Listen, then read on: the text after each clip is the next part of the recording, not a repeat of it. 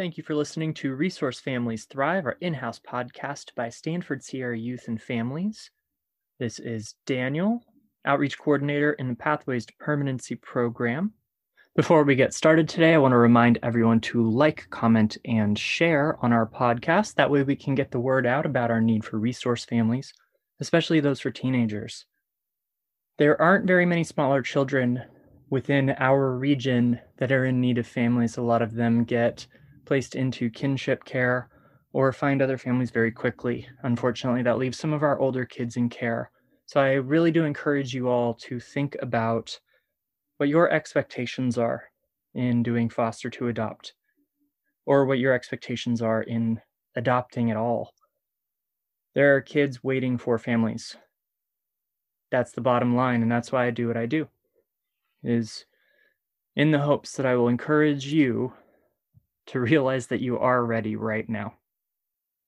About a year ago, I did two episodes that were focused in on tips and tricks, things that we do here in our agency and things that we teach our resource families to do. It's always been a goal of mine to share with you some of the training that we impart to our families along the way. Training and education are a really big component to how we support you. I tell people a lot that social workers have a goal of working themselves out of a job. We want to be able to back out, you know, help you find permanency, help a child find permanency with your family. And then once you've achieved that, our social worker from Pathways is typically done. You get post adoption services, you can have a post adoption support group. But for the regular services that you receive through foster care, we unfortunately do have to say goodbye. So, along the way, as I said, it's important for you to learn those skills too. And so, I want to give you a taste of them now, as I did last year, and give you some skills that you can use in your day to day life. This goes beyond foster care. The two episodes I'm talking about refer to In Times of Uncertainty, and another that's called Taking Moments. So check back over with those. Listen in, they're shorter episodes. And I hope that you take some tips and tricks away. For new listeners out there, welcome, welcome. I appreciate you joining in. Stanford Sierra Youth and Families is a merged organization. We have been uh, Stanford Sierra Youth and Families for almost two years now. We provide a variety of services in the greater Sacramento region, I believe we serve 17 counties now and growing. And any service that we provide is related to children and families. That does mean foster care, adoption, mental health, crime prevention, family advocacy, all across the board. We are adding in new programs, new services, and all of it is to promote permanency in all of its forms. And our mission is transforming lives by nurturing permanent connections and empowering families to solve challenges together so every child can thrive. That's a big part of today is empowering you to solve challenges together. So I talked about skills, tips and tricks. One of the easiest that you can learn and that you can do now because you can do it with literally everybody you know is active listening. You've probably heard that phrase before. It comes around in a lot of places. I've heard it in TV shows and movies, sometimes comedy shows. I remember Malcolm in the Middle had a therapist teaching the parents how to do active listening. I might have just dated myself there a little bit, really not sure. What it comes down to, to put it very simply right off the bat, is a way to hear what's really being said sometimes it's difficult for us to understand the message, meaning the underlying things that are happening when people are talking to each other. Active listening encourages us to look at body language, to listen to the tone of voice, and to process the words all at the same time, which sounds really complicated, but to some degree, a lot of us do this naturally. In the previous teaching episodes, I talked about things to ask yourself when you start to feel some tension in the room, when you start to sense that maybe not all is 100% well. Check in with yourself first and foremost. Take a moment and ask yourself, how am I feeling right now? Consider that in this moment. Pause this. I'll give you a couple seconds of silence to think about it, but really do an internal check with yourself now. Pay attention to your body feelings, you know, aches and pains. Pay attention to your emotions. Are you stressed?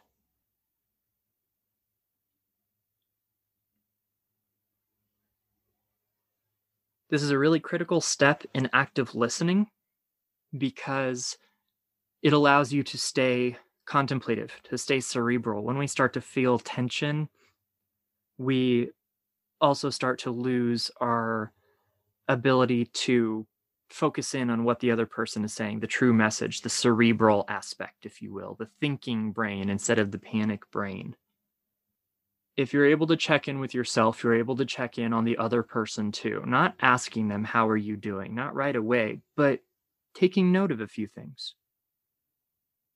Our goal when we're doing active listening with anyone is to make them feel safe to share their feelings.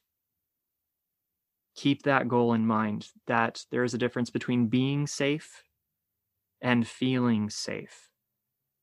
Part of feeling safe is the ability to express yourself to a person that you trust. Once you've kind of looked at some of the nonverbals that are going on, so looking at facial expression, you know, our hands clenched, is the person breathing heavy, is their face red, other things that aren't necessarily being said, then you can start to really listen to their words. Now, if you're in a true crisis situation, very little of what is said in words is what is communicated. When we're at our angriest, when adrenaline kicks in, we're also at our stupidest. Our brain wants to go fight or flight. So it's a time to listen to tone of voice too. As someone is speaking, as a child is speaking, a partner, friend, coworker, like I said, you can use this with anyone. You have the opportunity to suss out what they are feeling and then name the emotion. This is a part of active listening, is being able to say, You sound angry right now. I can see why. There are also those really classic phrases that you can use. What I'm hearing you say is, don't overuse them, but they are useful. So let's say a friend comes to me and they had a really rough day at work with a coworker. The coworker wasn't listening to what they needed to do wasn't really paying attention. And that's very frustrating. I think we've probably all been there. It's human.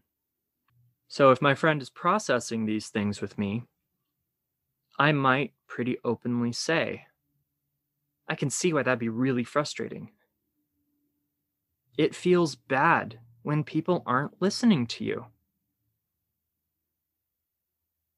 So, what I'm hearing you say is you were sharing these great ideas with someone, they weren't paying attention. And that led to these feelings that you weren't being valued. What I just demonstrated for you are active listening statements. What you are doing while people are giving you information is you're reflecting that information back. The hard part can be for some people that our instinct sometimes is to parrot back. You're not saying exactly what they have just said. You're putting it into your own words. And sometimes what I will even do is say, I want to make sure I'm getting it right. What I'm hearing is. Because that also gives them a chance to correct. There are reasons for these particular steps, these ways of saying things. What you are doing is you're showing the person, I am listening to you. My attention is on you. And I'm not fixing the problem. When someone processes something with us, a child, friend, coworker, that doesn't mean they need it to be fixed right now. What it may mean is that they are just in a processing space, and you're giving them that safe space to do so. It also makes them feel like they're not being shamed or blamed for having feelings. Everyone is going to have feelings. It's important to let people do that. It helps people to talk out versus act out. Maybe your friend or my friend is able to process things and feel better enough that they don't snap at their coworker the next day. And if that snap did happen, what you were doing is saying, I can see why you got so angry that you yelled at them. Now, note the key phrase in there I can see why you got so angry. I'm not saying, oh, it's okay that you yelled at them because you're angry. This isn't permission for behavior. But it is saying you are seen right now. Fixing comes later. We're not focused on that right now. We're not focused on telling someone, oh, next time you should. Right now, it's just about the listening. With our kids, our kids in care, they haven't felt safe in a long time. They're not with their first family. And they need to be able to communicate those feelings of not being safe in order to get there. This goes into a lot of things. It's a foundational piece. First, knowing yourself, remembering that you are the adult, but then learning how to listen to feelings. Once you've accomplished that and taken that time and spent that moment bonding with someone, you're more likely to be able to have harder conversations in the future. Sometimes those harder conversations are not seemingly difficult things around, hey, why didn't you get your homework done today? I can see that math homework really overwhelmed you, confused you. Maybe next time I can remind you to take a 15 minute break in between chapters. And beyond rules and expectations, beyond talking about things like that, it can help you to get out of power struggle situations. Those situations where you feel like you're butting heads and getting nowhere. That comes from a feeling, it comes from some sort of stress. And it's important to pinpoint that and be able to say, hey, what's going on? I understand what's going on. I'm going to show you that by showing you I have truly been listening to what you are saying and what you're not saying. We use phrases around here like attachment and bonding, helping a child to feel safe to share their feelings, helping them to name those feelings sometimes that's going to make them feel safer. A behavior, an acting out, is because of a need, because of a feeling, because of something that's going on for them. Listening, truly listening, and not fixing, it's going to help you meet those needs. And it's going to make those actions happen less frequently. They'll be able to come to you and say, I had a bad day. And this is why.